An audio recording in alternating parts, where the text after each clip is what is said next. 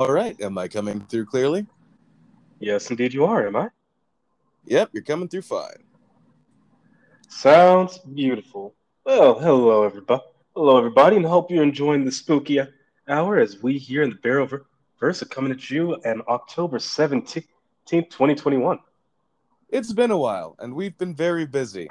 Unfortunately, Yes. that means we have movies that we can tell you about. For better or for better or worse, it means we have a backlog, and for y'all's sake, it means you get to listen to it. I don't know if you should be happy or not, but uh, we're going to start this off in a very confusing fashion. Welcome to the Barrelverse. I'm William Slater, And I'm Joshua Pulliam. and today we're going to be starting with the first of at least three movies. Oh my gosh, we really are doing the whole backlog. All right.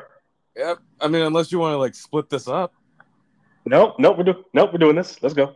All right, so we're gonna start off with uh She's gonna hit the ground.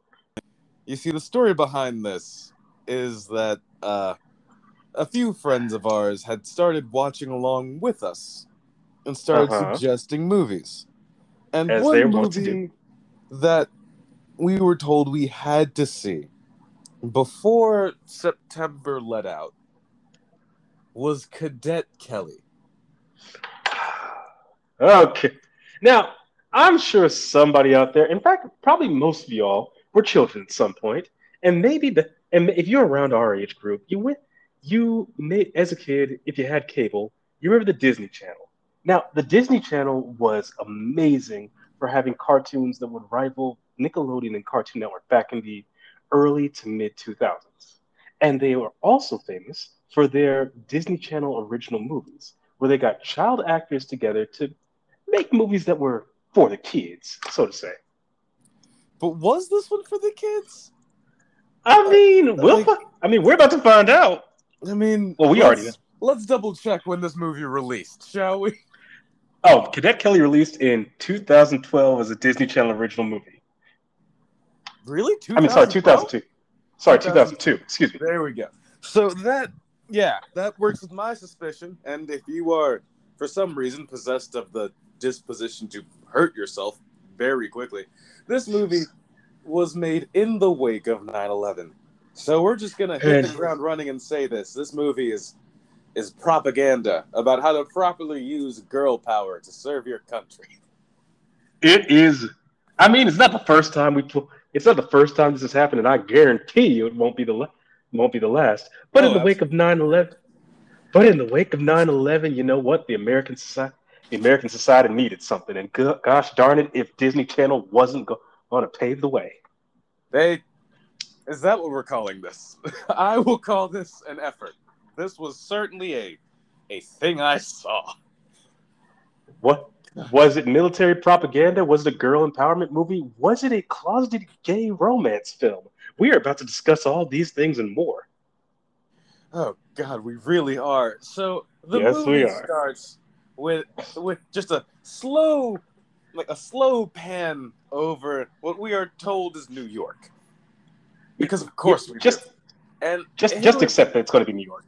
and Hilary Duff is an upper class as an upper class art student, which means that much like any follower of the liberal agenda, just sort of gets to uh, do ribbon dancing as a course And that, and major in colors like pink.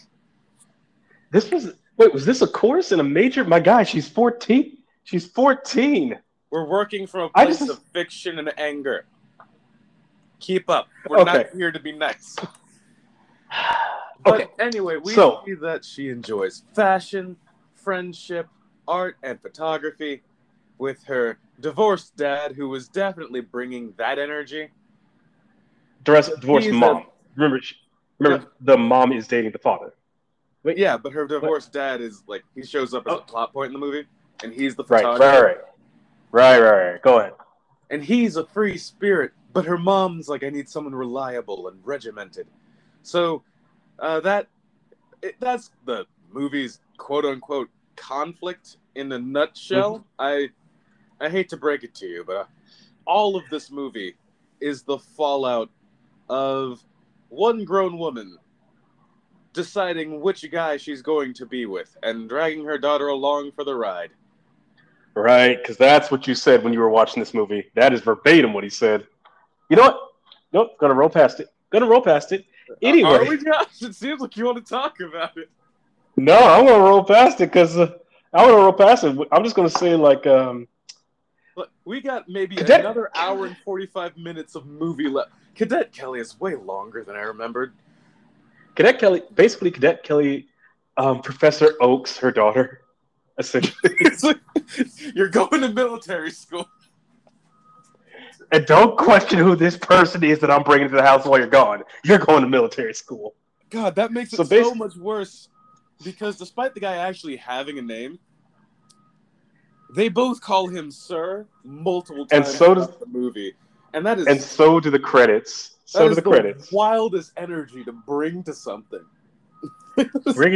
Brigadier General Joe Sir Maxwell, played by Gary Cole.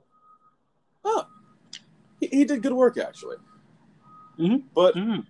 uh, Ked- Kelly is now just shipped off to boarding school, a military boarding school. That's there's no. Uh, you would think that would be the arc of the story of like trying not to go or making a decision about it. Nope. That, Nope. that part of self-expression or like putting your own boundaries, like and juxtaposing them with your parents about the direction you want to take it. Will, That's gone. Nope. Fuck all that. We Will? some jingoism. Will, Yeah. the movie's called Cadet Kelly. The movie's called Cadet Kelly. Look, we could have done so much more with this film. The movie's called what, Will? Cadet Kelly. I remember. I'm Uh-huh. just not happy. That's don't push. Look, don't push what the, you want the movie to be. Judge the movie on what it is and how and how it fails at that. Oh, uh, then it fails on proper storytelling or informing the relationships between these characters, even though these are supposed to be characters we care about and have established relationships already. So instead of seeing the characteristics about that, we see we see Kelly um, fuck up a fishbowl that could have been saved by literally anyone in the room, including the person that just walked in. Better? That there we go. So off to George Washington Academy because it They is really named George Washington. called it that. They were All right. not even trying to cover this shit up. no, they weren't. Why not just why not just call it Twin Towers High? Because freedom and patriotism academy. We worked through a long list and we we just had to go for George Washington. Anyway, that was doesn't East. matter because Kelly is an individual. We're gonna stomp that right the fuck out over the course of this film. But that's not the point because right now Kelly is arranging all of her souvenirs from home and her letters Mhm. and her rainbow blanket, which is way hindsight. Okay, to be fair, the, I don't know if the rainbow had been co-opted by the LGBT by the LGBT plus uh, plus society at that at that point yet, but it definitely it definitely is a little wild now. Honestly, more power to her if like they if it did happen and that was intentional, sure. But basically, Sure. it's Kelly's first day, and no one has told her anything about how any of this works. So, like any normal fucking person, she's actually lost. This somehow bites her in the ass. They didn't hand her a pamphlet. They just said, "Go to this room, pick a bed. It's yours now." Like that. Oh, but uh, don't. But worry not, folks, because we waste no time in getting into one of Will and I's favorite favorite bad movie tropes: the the best friend black girl or the black best friend. Take your pick. The black best friend can come in any sort of flavor. They can be gay, straight, non binary, asexual, mm-hmm. but what matters is, and in some cases, they don't even have to be black. They just have to have a significantly darker skin tone relative to the protagonist, and mostly exist to further their character development, as opposed to being fully fledged characters in themselves. What's her They name will in this also one? Grace? Her nope. Her name is Carla. Don't know where Grace came from. All right, so Carla It's- is Played by. Carla, played by Andrea Lewis.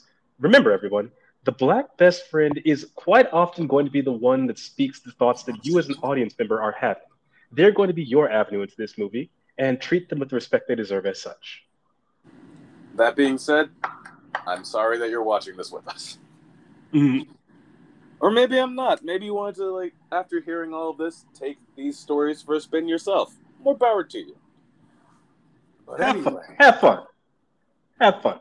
Or I'm not your dad. I just hope you're having. I just hope you're enjoying yourself. But anyway, Kelly and Carla, Kelly and Carla sort of get set get set up at military academy. Well, Carla, Carla, excuse me, excuse me. No, yeah, yeah, no, her name's Carla. Gets set up at military school. Carla tries to show her the ropes, but Kelly has a difficult time adapting, mostly because of one of one Captain Jennifer Stone, who gasp is going to is going to have a become a romantic rival between her and one Cadet Major Brad Rigby.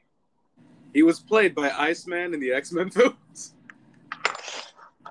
But you know what? If the X Men films take place canonically in the Disney Ch- Channel original movie universe, this would be so much better to me. And that's fair. Uh, also, this romantic subplot goes nowhere with nobody. Just just getting that out the way real fast. This is just here for comedy. Yeah, no, it is.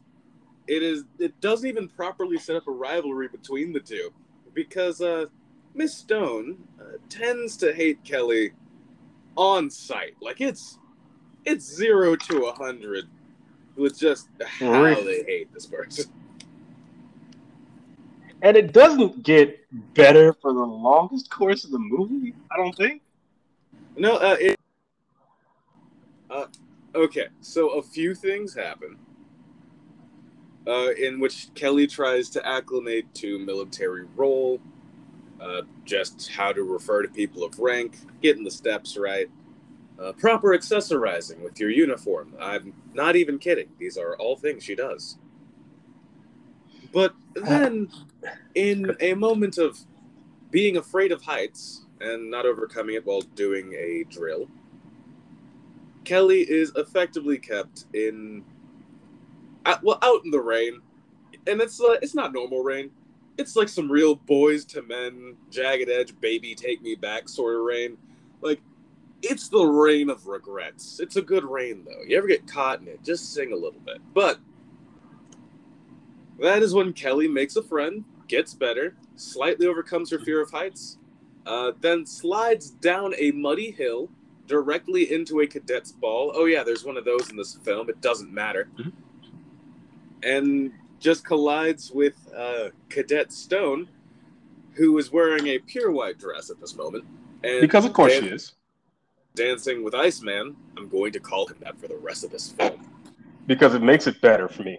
It really does. Anyway, Mm-hmm. and so Stone is reasonably pissed.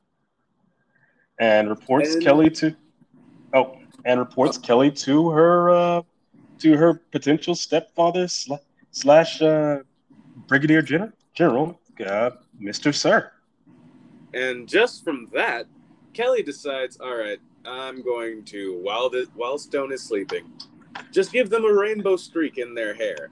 And it's like and it's like they got licked by a magical cow. It is diff it is rainbow colored, and I'm pretty sure that thing could stop a bullet. It was impressive. I don't know if it, look. There's okay, folks. Uh, just a little sidebar. There is a very, very well made, well made video on the idea that Cadet Kelly, might be might be a gay uh, uh, coming out story. Sorry, not a gay coming out story. Excuse me, but have several gay undertones in it. I have not watched the full video. I have it on good authority that it is very well made, and I want to believe that this is the point for it. Honestly, they're throwing a lot of rainbows, and I don't know if that's a direct link, but I I do want it to be there. I will acknowledge that this is going to undermine my objectivity, but this is a podcast about movie critiquing. Objectivity no- doesn't exist. And if anyone tells you that they're a crit- critic and therefore completely objective, don't trust them on anything else they say. Because it's one thing to be a critic, but it's another thing to be a liar about it. Yep. We we're we're just harsh, and we like watching Yeah. bad movies. Yeah, you've heard us talk. You've heard us talk about black people in movies. You think that comes from a place of objectivity? No. Absolutely not at all. fucking not. But uh as as Kelly is getting court martialed, uh, she does apologize. It does not help. Finally, an accurate depiction of the American justice system. Yay! After that, uh, well, the court pretty much. Sir, I can't believe we have to call him that. Is there is significantly less pleased, and he decides I'm going to put Kelly in the position of something that was near and dear to me, that she made fun of, something that when you put it in perspective, feels very petty and like meaningless and un. He puts her on the team, and the drill team has no, never won a, a championship. no, no. Let's get something straight. No, I want to get something straight. She he doesn't put her on the drill team. He requires her to shine the shoes of the drill team. because she looked down on drill team members. And while proper Mhm. team building requires a, mu- a amount of respect and just not looking down on the people you're going to be on a team with, no matter what their responsibility is, I'm serious. Even in wars, someone's got to do the dishes and cook the food. That's just a fact of life. There is no look. Say what you will. Say what you will about war and its armies, but if you're going to be in one, there never slouch on any member. Each one contributes something. We can't all be DPS. In fact, half of us can't tank. Look at the Mhm. actual tanks we have built. But all that to say, uh, Sir throws Kelly up under the locker room because they don't have prisons here. Not yet, anyway. No, it's it's kind of wild. I, I don't. This was made in again 2002. It's been about 20 years since then. I don't know if they have prisons and prisons and military camps nowadays. So I'm and I'm not going to ask that question. I don't want to find out. I'm pretty sure the FBI is listening to us right now. Hi, I'm Rewatching today. at Kelly for all this symbolism that we're finding, but Mm. I'll But do I- it again. And I promise you, right, right now, keep listening. It's gonna get it's gonna get worse. The next two movies, so much worse. You still there, bud? Oh, I'm yeah, I'm still here. Can you hear me? Great. Yeah, I can hear you. Now, where were we? Ah. Uh, at this point, we're about halfway through the movie, if we have trimmed a lot of the fat. And I was, I wasn't crying this time. I was just, I, I wasn't prepared for it. It's also that's a thing about Disney Channel original movies, and it's some they are fatty, and it's unnecessarily fatty because they all about hit that 90 minute run runtime runtime that you have to hit. So it just feel I really feel like a lot of Disney Channel original movies are just after school specials that got extended to be a feature length that got extended to feature length film time. Because I, I gotta say, I was really expecting a tight 90 out of here, and I did Mhm. not know 90 minutes could feel like the rest of my life. But anyway, Bec- because it's an hour 40 or an or 96 depending on who you ask but it really feel it really you feel all the all 96 in minutes but you know what Let, we're not going to drag that out anyway joins the drill team Yep, because she's shines boots enough and is just uh, grooving on her own. Iceman's Iceman's like, all right, here's how you shine the shoes. You then they have this scene. This scene just reappeared in my mind because it was like there was something about this movie that was really bothering me earlier. What was it? It was the scene where they literally had them like kissing boots. That was wild to me. that was that was weird that was like even for disney Ch- even for disney channel's pg rating rating for movies that one was a little weird Like they were shining the shoes, they were kissing the shoes. Is this is this what they thought romantic subtext was? Because I, I promise you- want to see it again. i promise you we can do better we can always do better or at least God, we can do worse than we should. But I digress. While Kelly is shi- shining shoes and actually developing respect for the drill team as Sir wanted, she and Stone get into an impromptu dance battle using drill team moves because. Actually, hold on. Why did that happen?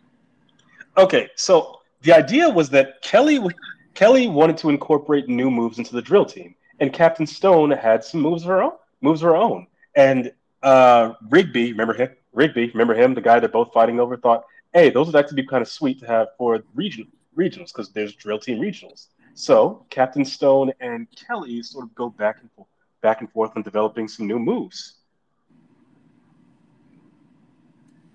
Yep, and uh, this is when I can't believe we have to call this man Rigby. Uh, so... Uh, you might want to try that again. You cut out just a little bit. Oh, uh, Rigby. I can't believe we have to call him that. So, it's Iceman or Rigby. Yep. So, team to take a little bit of a break from tradition so that we can add more to it. Because honestly, I think our routines are a little stale. Which is honestly fair move, fair call you got to make for the sake of the team and all. Seeing as we have gone from mm-hmm. a military institution uh, acclamation film to to just military bring it on. Not that I mind. I, just, I, I, like some I like some of the Bring It On movie Bring It On movies, so I, I can't fight it. I mean, I, I don't want to fight it too hard. It's, it's very much like a. Well, it's the same question I ask almost every episode, Josh. How did how did we get here?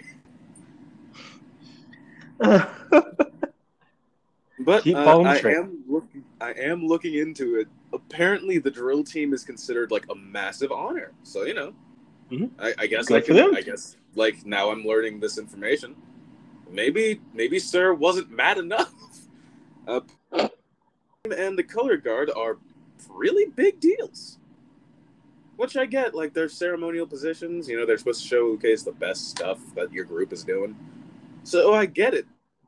So like, huh, I did I didn't know that. so, All right, but let's. But we're about two thirds of the way through the movie. Let's see if we can't push through. Oh yeah, uh, so the team is immediately on board with Kelly's new moves, and mm-hmm. uh, we think that the movie's about to wrap up in a nice little. They're gonna go to regionals. They're gonna be. They're gonna be the best team. Walk away learning a lesson about working for like the cohesiveness of the unit within the bound and still being yourself within the very restricted bounds of that.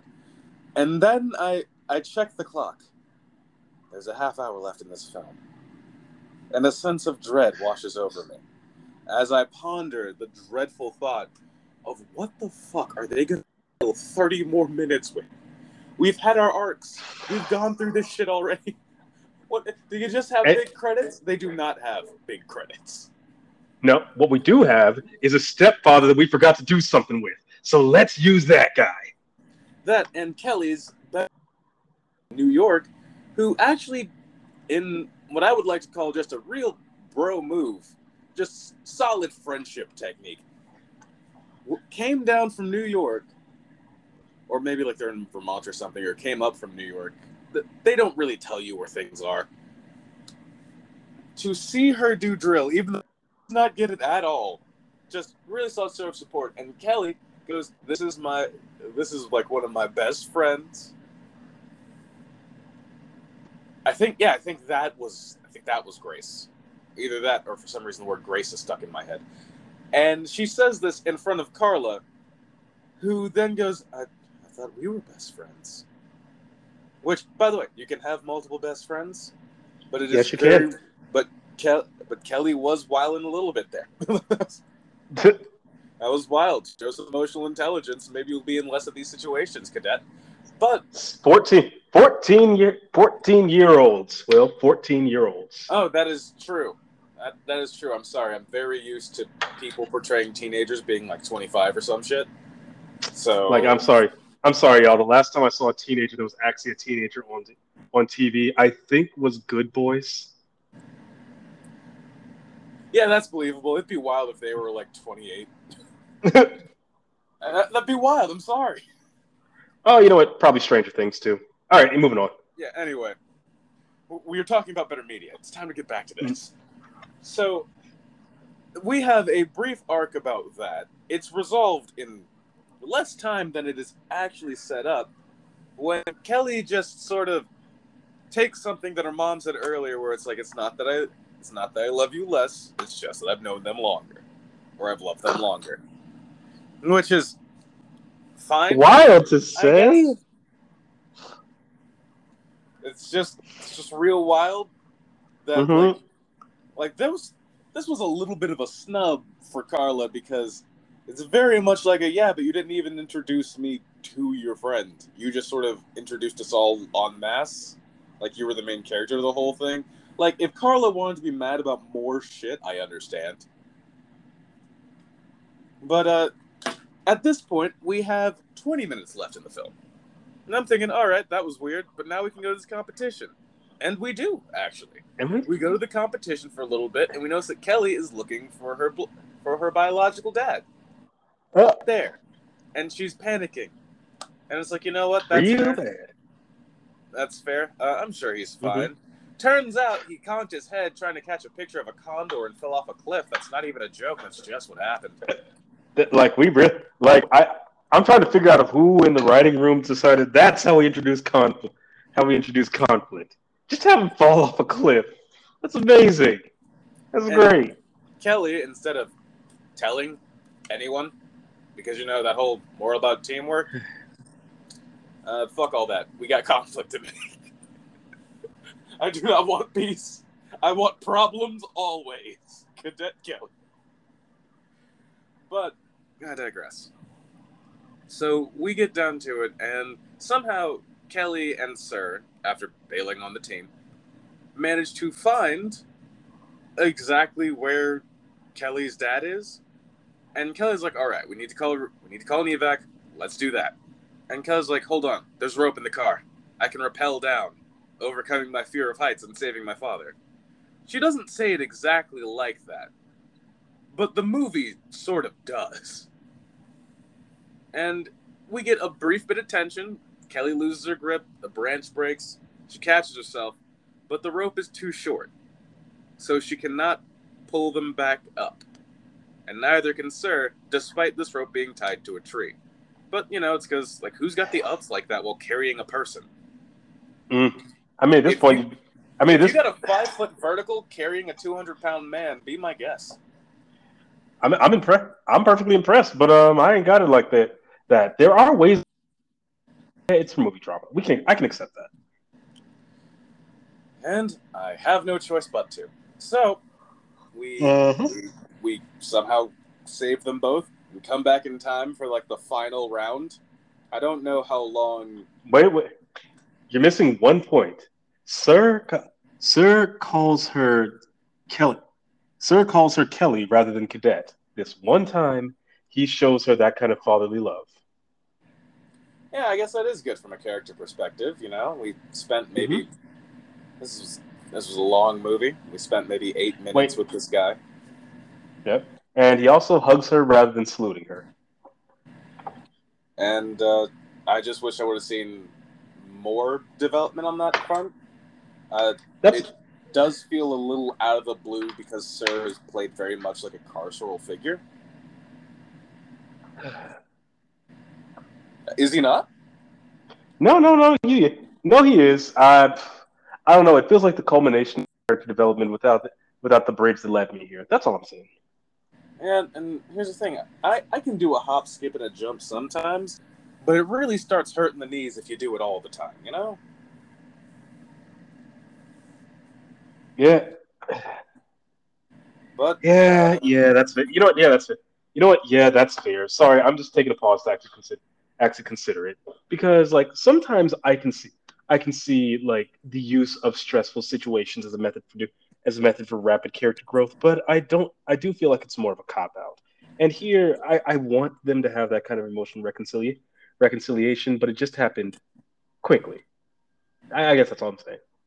that and like they never actually in an informal context where there wasn't like a massive power bal- imbalance discussed what the issue they had with each other was and luckily the movie does somewhat intelligently play this out where sir is bewildered by kelly's uh, free spiritedness and kelly hates sir's like strict regimentation Mm-hmm. and while Kelly, well, Kelly's free spiritedness is only played as a flaw within, like the military institution, an institution that she did not choose to be in. It is luckily also treated as a strength, where we don't get to see that sort of backplay with Sir. That is a man that can only relax for the sake of the film. But isn't like what you? But isn't that like what you want? What you want to happen? Cause Both both of them. One's too regimented, regimented, and the other one's too free, free spirited.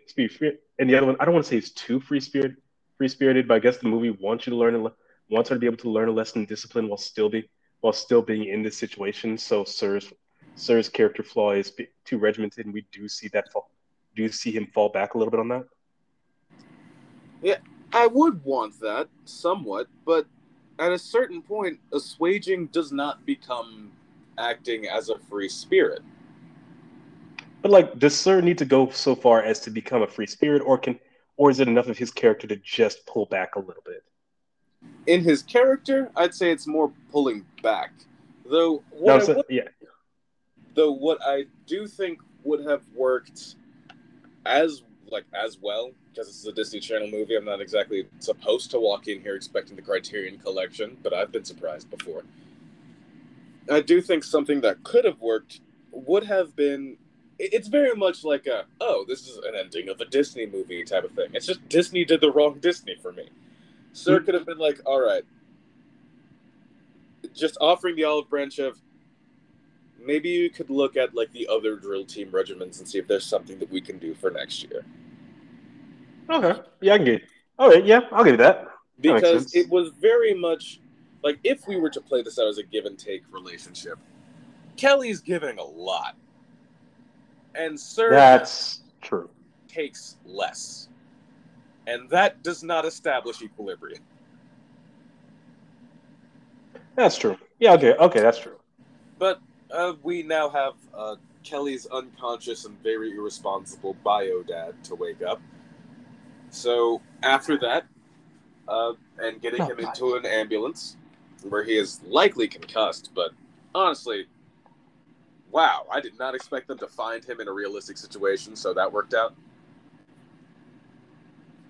Kelly goes back, and while Stone is pretty much doing like a duet part by herself, Kelly pretty much crashes into the scene. And this is ridiculous, and I know this part so well because I I wrote it down. They do a duet drill with a ribbon to One Woman Revolution, which is not. I don't. I I don't what? think that's the place for that song. I but I'm a little. I'm more than a little confused right now. Will I thought you said well, do we want the free spirited this or not, man? I'm confused. Not the free spirited character, but the version, uh, it being made badly is just sort of a jarring shift from the drama that we had earlier. For me, I experienced the cathartic. All right, he's in the bus. Let's go. At the same time, I can have complex okay. feelings about Cadet Kelly. Oh God, that's gonna be the title for this episode, isn't it? Sure, sure is. Also, also, like I guess my thing is, I don't know how hard to rail on a movie where not that much thought was given was given into it. Like I, I guess like I guess like at a certain point, I'm like asking, how mean do I need to be at the Power Rangers for being for not being Citizen Kane? Like I, that's my thing. I mean, that's fair. Also, to long-time listeners and first-time listeners, if it seems like we're being more contemplative or even, dare we say, nicer to these films, give it a minute. We're going to explain yeah. why. But uh, to wrap up Cadet Kelly, Kelly then finds out that Stone and Rigby, this is their last year to do drill. Oh, uh, they mm-hmm. don't win. They get runner-up, but it's still pretty yep. sick because that's the anyone in the school's ever gotten. We got second place, and that's pretty great. I think they lost to Valley Forge, and I know a guy that went to Valley Forge. There's no shame in losing to Valley Forge. there's, no, no shame in that game. Like it's Valley Forge, guys. What do you want? What do you want?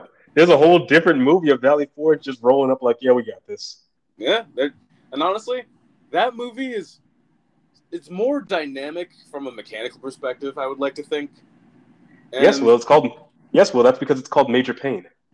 Well, yes, yes, it is. But uh, basically, uh, with all of that and the unrequited love between Kelly and Jennifer, never to be made, the movie just sorta Ends? Yeah, it just sort of ends. It just She- stops. It just gives up. We don't know if she keeps going to military school or not, or what. No, we don't. No, fuck I guess that. lessons are We don't learn shit. I guess lessons are lon- learned. Okay, Were they? closing thoughts. I I don't know.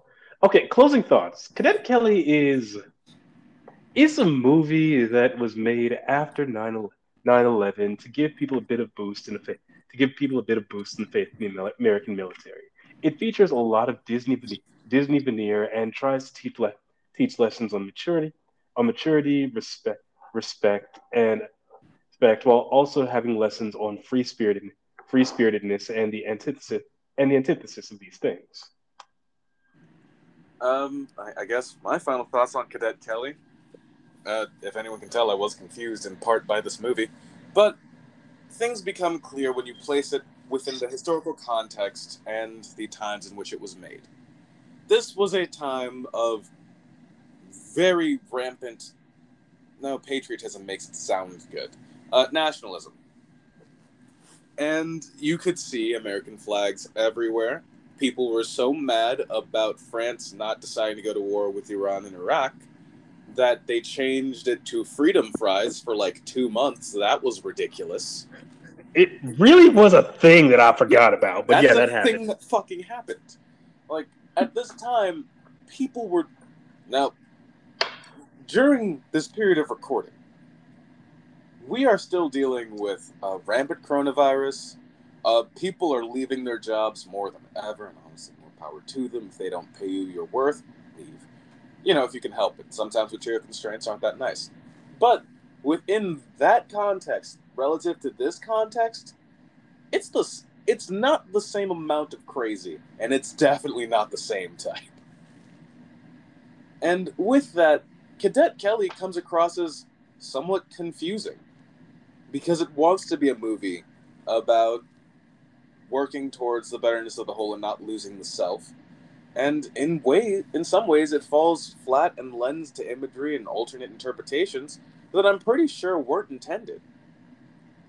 Because, like, one bit that I don't think we talked enough about is that Kelly's dad, when he, her, her biological dad, not Sir, when he falls off a cliff, he's just shown as being reckless. And if we really want to like create an even hand for that, we should have seen more of how that free spiritedness turned into recklessness. Because without that awareness and context, and without the direct attribution of Kelly being in the military, making it capable to save her dad instead of being like resourceful and brave, it just comes off as him being a dumbass.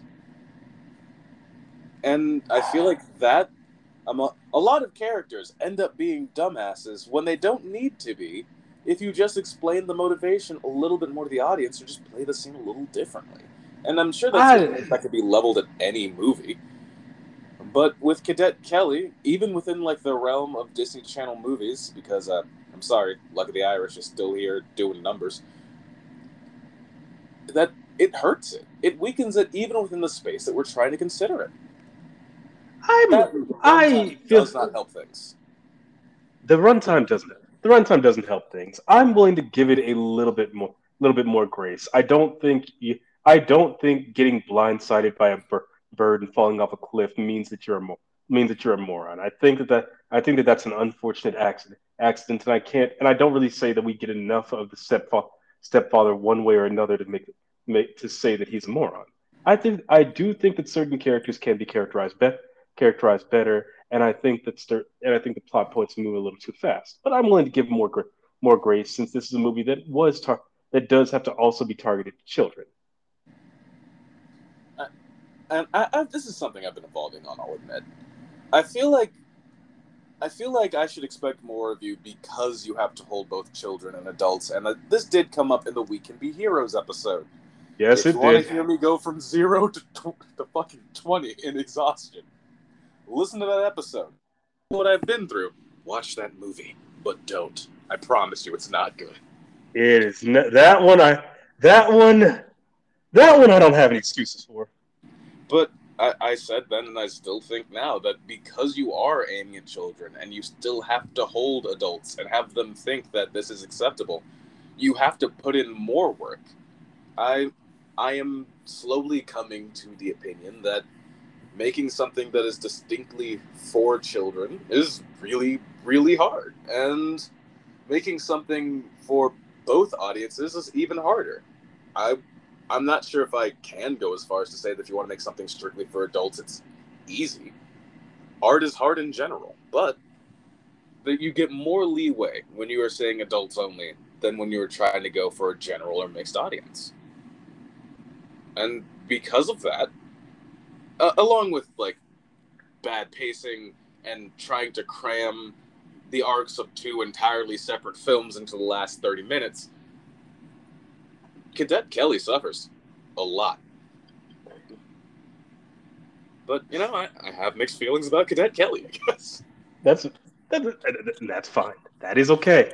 So let's get. So let me ask you then. Where would you rate it? Where would you finally rate it? Oh, I was mildly irritated by this film. No, not irritated. I was mildly annoyed by this film. I was. I was. I, I was, was drawn to levels of ire or boredom that you're about to fucking hear about. But Oh well, here we go. Yeah, yeah. Well, let's go. Let's get into that in a second. So yeah, mildly, mildly irritated. You said. Yeah, uh, I would say mildly irritated to mildly annoyed. I wouldn't do it mm. in excess, but I also like wouldn't, for a nostalgia trip, watch Cadet Kelly again.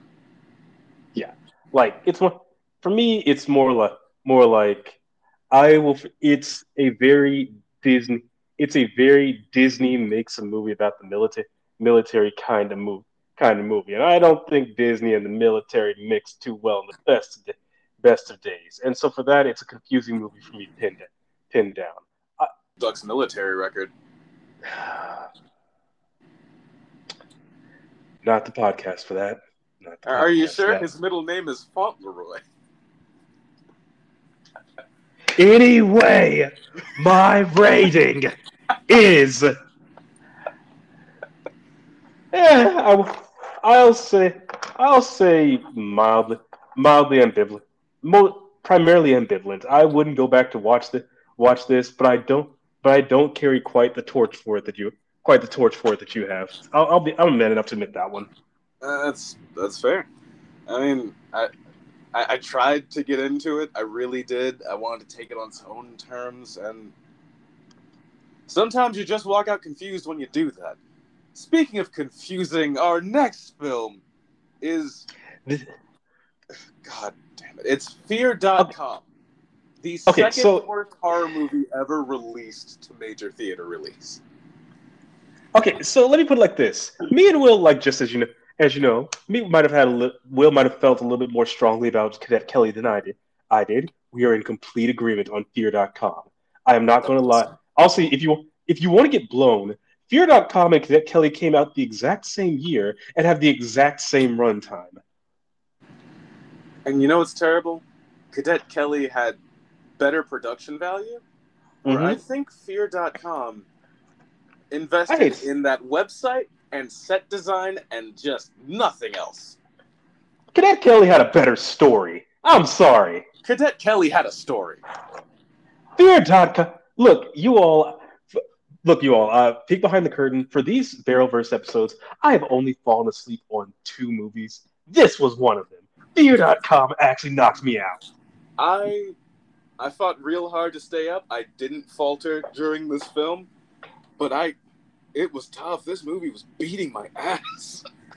Fear.com I was rocked by how bad this film was if you ever want to be if you ever want to be blown away even harder, go look at film.com, Fear.com's Wikipedia page and look at Cadet Kelly.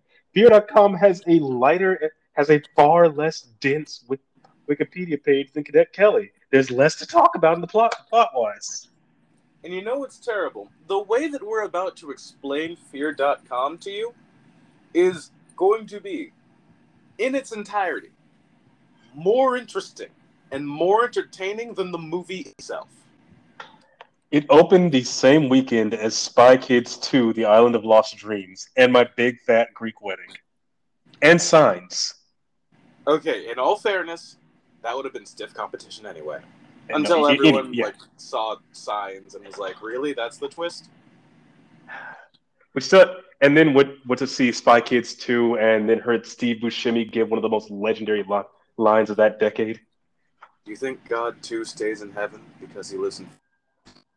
Steve Buscemi and oh! Spy Kids 2 fucking said that. That's one of those lines that you put in that you put in like a quiz to ask where it came from. Some Shakespearean novel, some Shakespearean novel, or Spy Kids 2, The Island of Lost Dreams. A movie that might be too good for us to watch, honestly. Those Spy That- Kid 4D. That is right up our alley. That is right, right up our alley. We're approaching your home at a fast, at a high speed. We are going to make you feel unsafe, movie.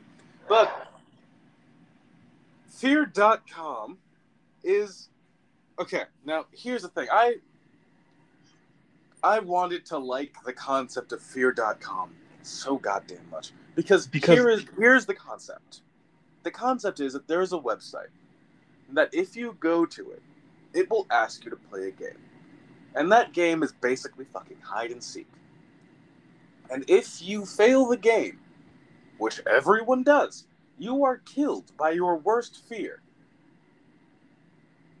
Now, doesn't that sound buck wild and interesting? It at least sounds like you could do a lot with that. Lot with that. It is. It, you. There's potential. There's potential. We can explore what put people into these fears in the first first place. Maybe you could have. Maybe you could um, subtly hint at what these people are terrified of, terrified of, and then it slowly stalks them in these amazing, ki- amazing kills uh, when they finally visit the website. After they finally visit the website. No, no, I don't. Don't get none of that. None of that. Uh, now, You get a lot of. what do you want you to get a lot of. first, Josh? The plot, the actual website, or just the experience of fighting this thing? I want the experience because Fear.com went to the early 2000s middle school went to the early 2000s middle school version of filmmaking, which means a lot of shaky cam, a lot of black and flashing epileptic epilepsy inducing whole whole lot- whole whole lot of early 2000s butt rock. And this is without considering that for some reason a lot of a lot of early 2000s horror movies or sci-fi or thrillers really like the color blue for reasons I don't I, I like the color blue. It's my favorite color. But the way they like the color blue and the way I like the color blue were not the same. At all. It's kind of weird. But that is neither here nor there. You see, the story be oh, also the website gives you two hours to win this game of hide and seek. Mhm. No, not two hours, two days. But the uh, hallucinations, those kick in immediately. and that's about the and that's about the best thing about this and that's probably the best thing about this movie the fact that the fact that um th- there there is a stalking aspect to the fears before they get you but it's just i'm looking for something subtle and terrifying not grab you by the face and shake you with shake you with the fear kind of thing Hey, that's probably the one thing that would have woken you up, man. i fair enough And honestly, I'm kind of happy you missed some of this film. okay So let's Uh, so let's begin with what the fuck this was. So Okay. it starts with it starts with just so once again the set design on this film is really good. Unfortunately, that's all I can say is going for it. That and the initial idea. So a bespectacled man is walking down a New York. It's always New York, a New York mm-hmm. subway. They're clutching a briefcase. They're nervous. Their glasses are foggy in the pale light. And they notice a little girl in a white dress with like a. Imagine a long bob, or I guess bangs. They just, have bangs that end right over, just right over the eyebrows. Oh, And- the entirety of the everything about this girl, all of her aesthetic. Imagine bone, bleached bone white. Everything, her hair, her dress, her skin, all the same hue of bleached bone white. Even the ball she's holding. We're gonna Mhm. talk about this fucking ball, not because it's important, but because unlike everything else in this film, that ball is consistent. Now, this man, believing that there is a small child on the train tracks, well, subway tracks, same thing, Hmm. tries to uh, persuade her, warn her to get off the tracks because the train is coming. Then he tries to remove her himself and try and save her. Unfortunately, this little girl knows how to teleport, and in a strange case of nothing personnel kid, uh, accidentally traps this man on the subway to get hit by the subway. And that is when we are introduced to our protagonists two detectives with romantic tension. I believe their names are Mike Reilly, really? And Yep. Terry Huston, who's from the Department of Health. Uh, where's the Department of Health looking at this? Um, I have no idea now that I'm looking. Now that I'm looking up, more, I'm re-looking at some of the synopses on the movie and movie, and Terry Huston is yeah Department of Health researcher, and I have no idea what they're involved in this. yeah, why are why are But- you here? The, the explanation that I get is that she's here because she's seen other victims with similar symptoms, so the two of them team up because there may be some form of serial killer going in on going in on this. Either that, or it might be like some sort of pathogen. And there is something to be said about like digital viruses and sending just different types of signals that can have malicious effects over time. But that would be interesting, and fear.com.com is not that. And so eventually the eventually they are able to deduce that every victim every victim soon after every victim soon after they died or before they died, their computer crashed. Don't ask me how they were able to find that out, but sure. And then they So find the- out that oh, you got this. Oh yeah. So they so they get a computer specialist to examine the hard drive, examine the hard drive, see what's up, and they find out that each and every victim went to the same website prior to their video prior to the computer crashing. That website, Will, feel free to say it. Fear.com. Dot Dot com. They spell out com, and then they still make you enter the com postscript. It makes me upset. It my kind of thing is like nobody. My thing is like they were they were pitching this. The movie is called Fear.com, and it's one of those titles that is stupid. Then then you start getting into it, and then somehow the more you say it becomes stupid again. I don't know how they did that. Well, look, if this was before a lot of computer science was expanded upon and publicized to the space that it is now. Like, it's been 19, 20 years since this movie was released, and so the public consciousness around the internet has increased substantially. But that just makes this movie so much worse. Yeah, because you can look back on it. You can look back on it as a as somebody from 2021 and just see how bad it is. But the problem is, I was old enough to at least know something about the internet internet in 2002, and I can remember that even for then, this website that they went to, fear.com.com, is trash. It's basically a snuff film site that shows that shows people getting brutally murdered in horrific in horrific ways. And the rule of the website is, is that, and it sort of seems like they're streaming, but not really streaming because streaming what isn't a thing yet, isn't a thing to that extent in 2002, but still kind of streaming these murder, these murders. And the more you watch it, watch it, the more people you see hopping onto the stream. Now, this is a break to talk about some contemporary internet culture. If you've heard about the dark web or the deep web or the undernet, all different things, by the way. Delve you to them at your own risk. Don't do that. Yeah, uh, there's a reason you actually need a special tool to access these places.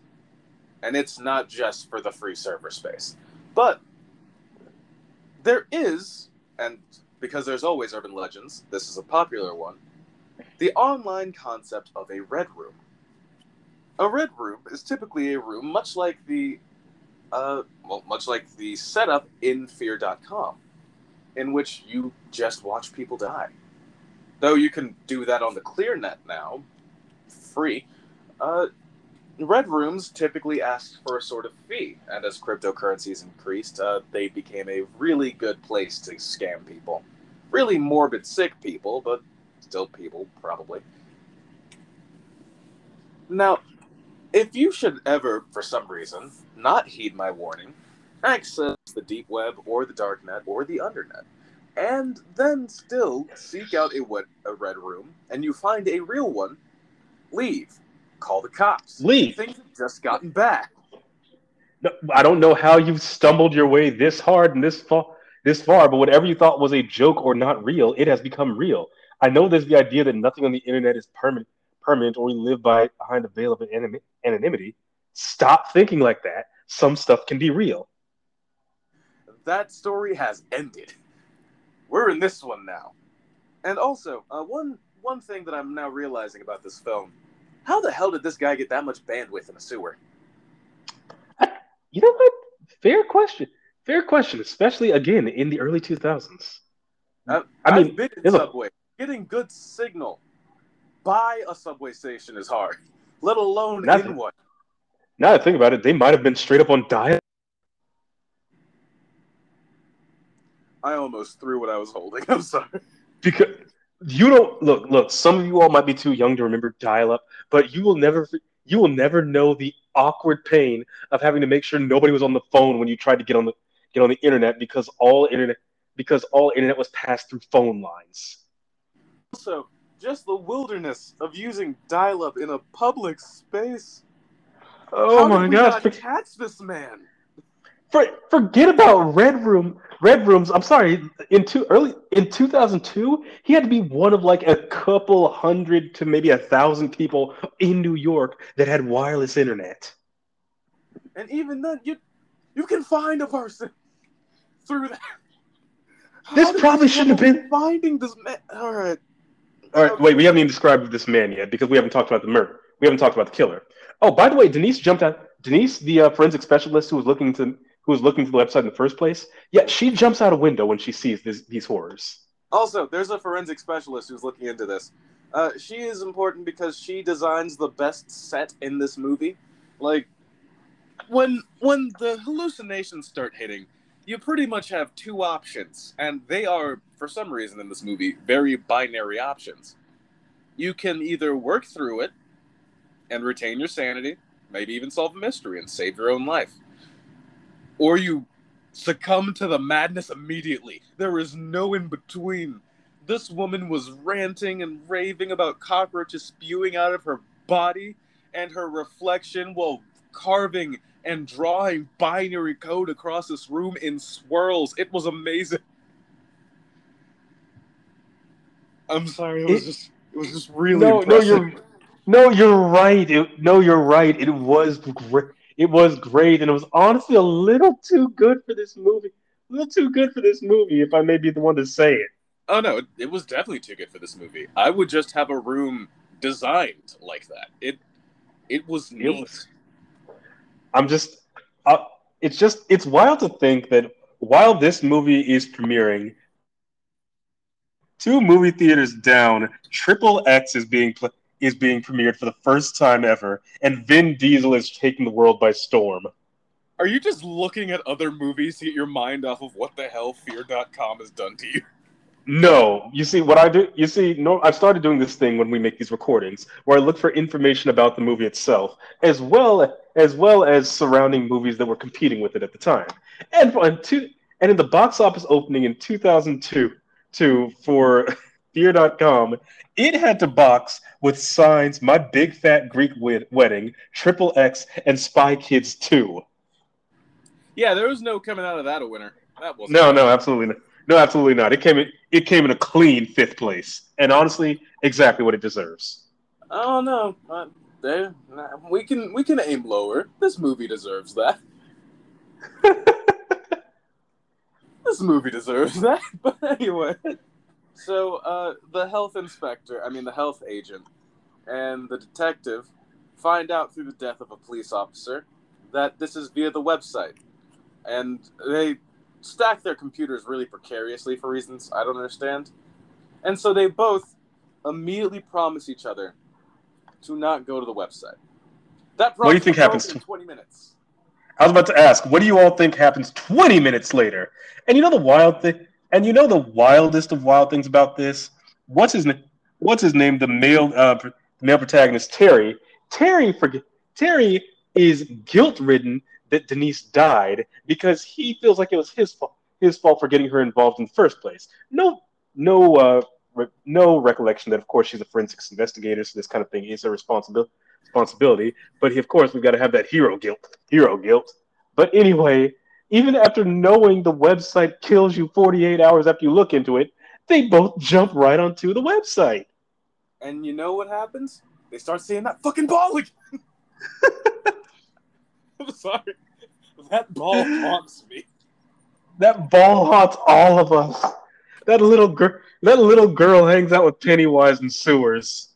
Also, uh, we do get some actual detective work done. Shocking, I know. Uh, we find out that uh, the little girl is the childhood form of a murder victim who was killed by this by the killer, who we will talk about shortly after this. Was a hemophiliac, explaining why they are so pale. Grew up to be beautiful in their mother's own words, and that they disappeared around a certain like location. Now, this is all very well and good if we were just going to do a normal detective drama, and honestly, I wish we did. Would have been it. This almost would have been better as just a detective drama. It, I mean, essentially that is what it is: a bad detective drama with a cheesy, pl- with a kind of cheesy twist that they don't fully twi- turn into. Yeah, it's it's wild. So anyway, when Terry goes to the site, he's just like, "All right, um, I, am not even going to ask what the game is. I am just willing to play. So for more information, and the website is is cool with this, I guess. And then we get a bunch of subliminal images, uh, quote unquote subliminal. It's just a bunch of really quick cuts of different things. Imagine those scenes in the ring that were random and disjointed that created like this seed of fear in the audience. Then aim lower, and then put a woman doused in like white paint in a hallway, just on the ground, because you're gonna see that three times. And I wish I could explain to you why.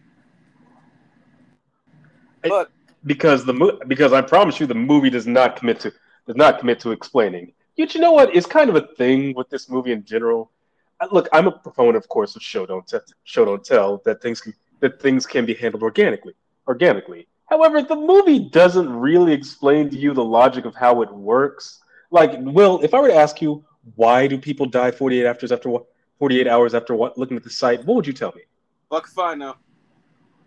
It, it it's such a central part of the movie. Why is the site haunted? Like It's so the ring, the ring, the the ring, which clearly this movie is taking some of its inspiration from. From you are very clear in understanding of why people are dying. There is a demon. There is a demon haunting this VHS. This VHS that hunts you down seven days after after you watch it. Boom, boom, point blank clear. If there's a demon in the site, great.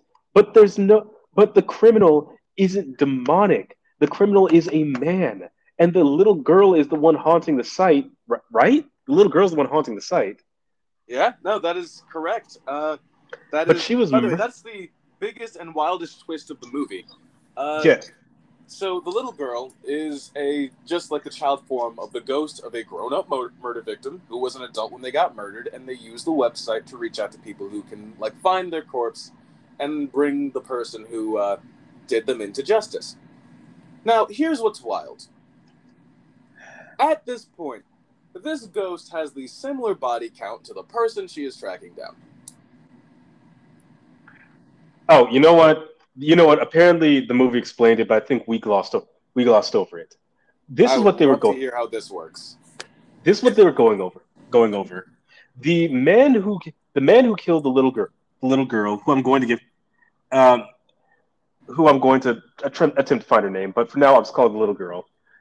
Recorded it as a snuff film and murdered her. That's what he's been doing to all of his victims.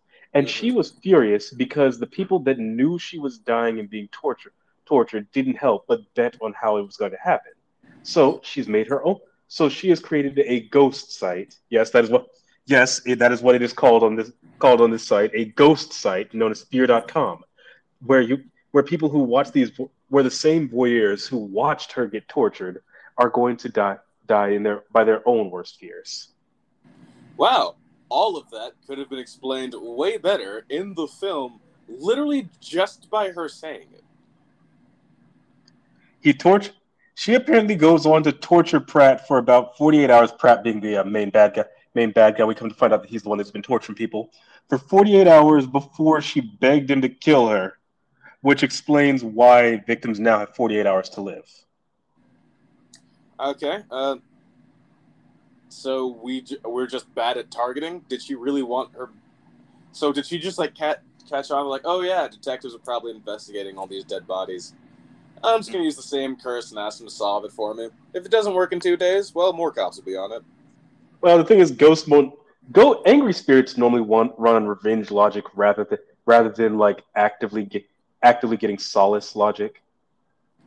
Yeah, but uh, even running through revenge logic, killing the people you want investigating your murder is not good. Uh, it's Yeah. bad. I would say that it is bad. Yeah, it's kind of like an all. I feel like the site's kind of an all or nothing kind of thing. Where like I get it. If the people that are watching you die, yeah, take them out. Take them out. The people that just the people that are trying to save you, maybe not. Maybe not. Imagine catching a stray murder because you were a curious high schooler. That's wild. That ain't fair. But anyway, but anyway, um, so I'm just going to skip ahead. I'm just going to skip ahead to the uh, to the idea that I'm just going to skip ahead a little bit. The right. two cops, Ter- the two cops, Terry and Mike, Mike, um, are able to get are able to connect the murders to a very to an old serial killer named Alistair Platt, Platt, who's been who they've actually been hunting down for a while. Alistair Platt, his whole mo is that he will record his is that he will live stream his murder murders and have people vote on and have people vote on how to kill on how to kill people, torturing them for torturing them for a certain amount of times before it's finally over. Over. That's why the little girl is doing the whole 48 hours thing. If it, eventually, Mike and Terry are able to track Pratt down and Platt down, and through some really cheesy acting, acting and bad threat and bad threat pieces, y'all got to watch how Platt acts. He, pr- I promise, this man had, this man was in Shakespearean theater at some point and got a harsh rejection I don't they are they are able to kill Platt not once but twice. I'm not kidding. Mike shoots him, and then he goes into I think the internet space where the little girl kills him again. Yeah. Uh, Is that what happened? uh, okay. So Mike shoots him, but he also gets shot, so he's about to die. And Terry's like, no, but can't really do anything. Pushes him back. And that is when the ghost appears and it's like, oh, you got him tied up? Nice. I've been waiting a long time. oh, um, and Mike's last thing before dying is activating the website and just going, "We found you," and she's like, "Bet." She goes through the internet, comes out in her spectral form, looking like you know the mangled corpse you see on the uh, poster, Mhm. and it's like just grabs Platt, looks into his eyes, and doesn't even give him the penitent stare. Invades his head, traps him in there, and in hyper time, tortures this man 48 hours real time before rending his soul to the winds and then just dipping. I just realized this is just Itachi's Genjutsu with extra steps. Yes, This is good. several extra steps. Several extra steps. steps that I would say that is inconvenient and unusable on the field of battle. You know, you're telling me that showing people a haunted website, showing armies a haunted website on the field of battle isn't exactly a useful technique. Yes. Especially if the time delay is two days. We need to survive the fight in the next 20 minutes. That's great. That's crazy. You could, I'm just imagining ATVs, bl- ATVs rolling through the battlefield, rolling through the battlefield, blasting screens that are just loaded onto Fear.com and showing it to everybody involved. I mean, rumor has it that to mess with North Korea, South Korea has lined speakers along the line of demarcation. Or, I mean, the And demilitarization. just bla- and just play K-pop. So uh, it's not as it's not as unlikely as you think. It's kind of I kind of like the idea of petty warfare. It's kind of beautiful. Honestly, I respect it more than anything else. It's like we're not going to take your food. We're not going to ruin your land. We're not even going to kill you. We're just going to annoy you into leaving. And if that works, then this land was always ours. I, I respect the hustle. I, I, I see the vision. Unfortunately, a vision I cannot unsee is the rest of this film because the movie just sort of follows Terry home where she goes to bed, pets her cat, we pan out sad, and that's the film. That's the whole fucking thing. And that's a part of my life now.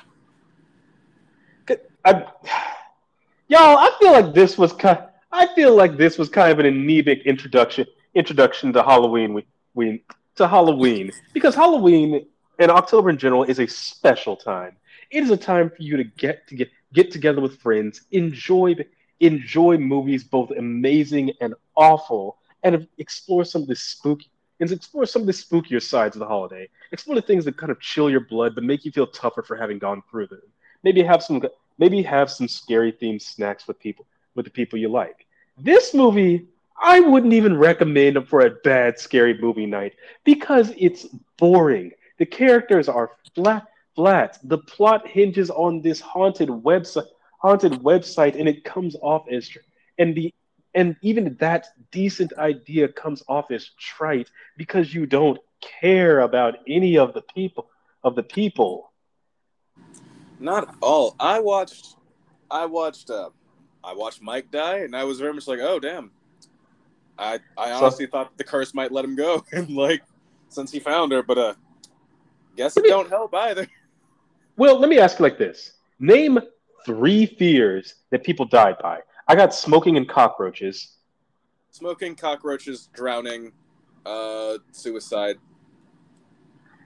I, I uh, okay, sure. Again, you went with some of the most anemic fears you could go with: smoking and drowning. Drowning. It feels like we have such potential to work with, work with, and we go with benign fears. I'm almost, I'm almost shocked you didn't go for buried alive, a la claustrophobia.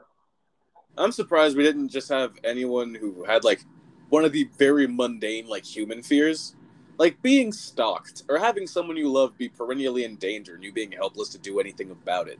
Because these are grown adults. You don't have to bother them with snakes.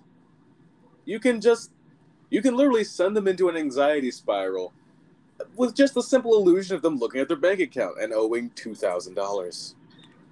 Oh, I know that uh, gets me out of bed. Uh, don't think about it. See, already doing a better job on that fucking website. I mean, debt honestly could be a terrifying and very real, fe- real fear. Literally drowning in debt. Debt. Like I'm just saying, if you had people sitting around, sitting around a table, just talking about tangible fear, tangible fears, and not like easy things. Don't say drowning. Don't say don't say drowning, don't say heights, don't say fire, and don't say claustrophobia. Dig a little bit. Just talk to a therapist. Just be like, all right, what are the most common fears you've heard? All right, now after that. All right, now let's get weird. like, yep. it's a weird conversation to have, but I promise you something. It'll be interesting. You know what? I'll even say you're allowed bugs just because the, you're allowed bugs and or spiders just because that can allow that can allow for some interesting set pieces. Mm-hmm. Uh, but also, just the paranoia of continuously being watched, while obvious, can be very effective in a digital setting, and it is never used. Oh wait, hold up! I actually have the perfect movie for that. Did you watch 2019's Invisible Man? Uh, I didn't, but I actually did hear a lot of good things about it. It was a fantastic movie. I saw it with a girl that I did not at the time know had anxiety. That was a treat. Oh yeah, no, because the good way to find that out because the movie does this thing, does this because the movie is about, of course, is about an abuse victim that that finds out that the husband that she ran from has died, but she believes that she, he is still stalking her and has found a way to create an invisible to make himself invisible because he was a tech genius that was working on a suit to reflect light. And what the movie does is is lingers forever on shots of rooms that she's in, and there's just enough space for there to be somebody else in the room that isn't there. Like the screen will be too wide, and there'll be a chair there, and they're just and the and the camera will just linger on the chair, or there will be extra space beside a door that's being open, and there's just enough space where somebody should be that they aren't. And the movie just allows your brain to fill in the idea that there's somebody there. It's very well done. Yeah, that sounds good. I might have to give it a try myself uh, especially oh. since I like how it lends itself to um, Uh, well, a lot of horror movies tend to work in claustrophobia. It sounds to me that Invisible Man works more on agoraphobia. It do- it does. It does. I'll admit the third act gets a little action flicky because the problem the problem I find out is that the big the big failing of Invisible Man is they let you linger on the thought. The big strength of Invisible Man is the lingering of the thought that is he dead or is he alive? Is she imagining this or is it real? But uh, spoiler alert for those of y'all who don't want who don't want this movie spoiled for you. The movie does reveal that he is very clearly alive and he is very clearly invisible. And from then on, it becomes an action movie, a very fun action movie, but still an action movie. Ah, uh, that's. I had similar feelings about *Malignant*, but that is for a better time and a podcast about better movies. I, I think we are at the part where, oh god, the tiredness is coming back. All right, all right. That's on Fear.com before nothing no- fucking takes me. It is meta. It is Metamucil with a ghost mask on, man. This movie put me to sleep. God, this I... is Nyquil. it's not the Nyquil drip. I'm sorry, man. This is Nyquil. This is Nyquil. It says "boo" before you go under. Uh... oh man, this movie was so boring. I'm sorry.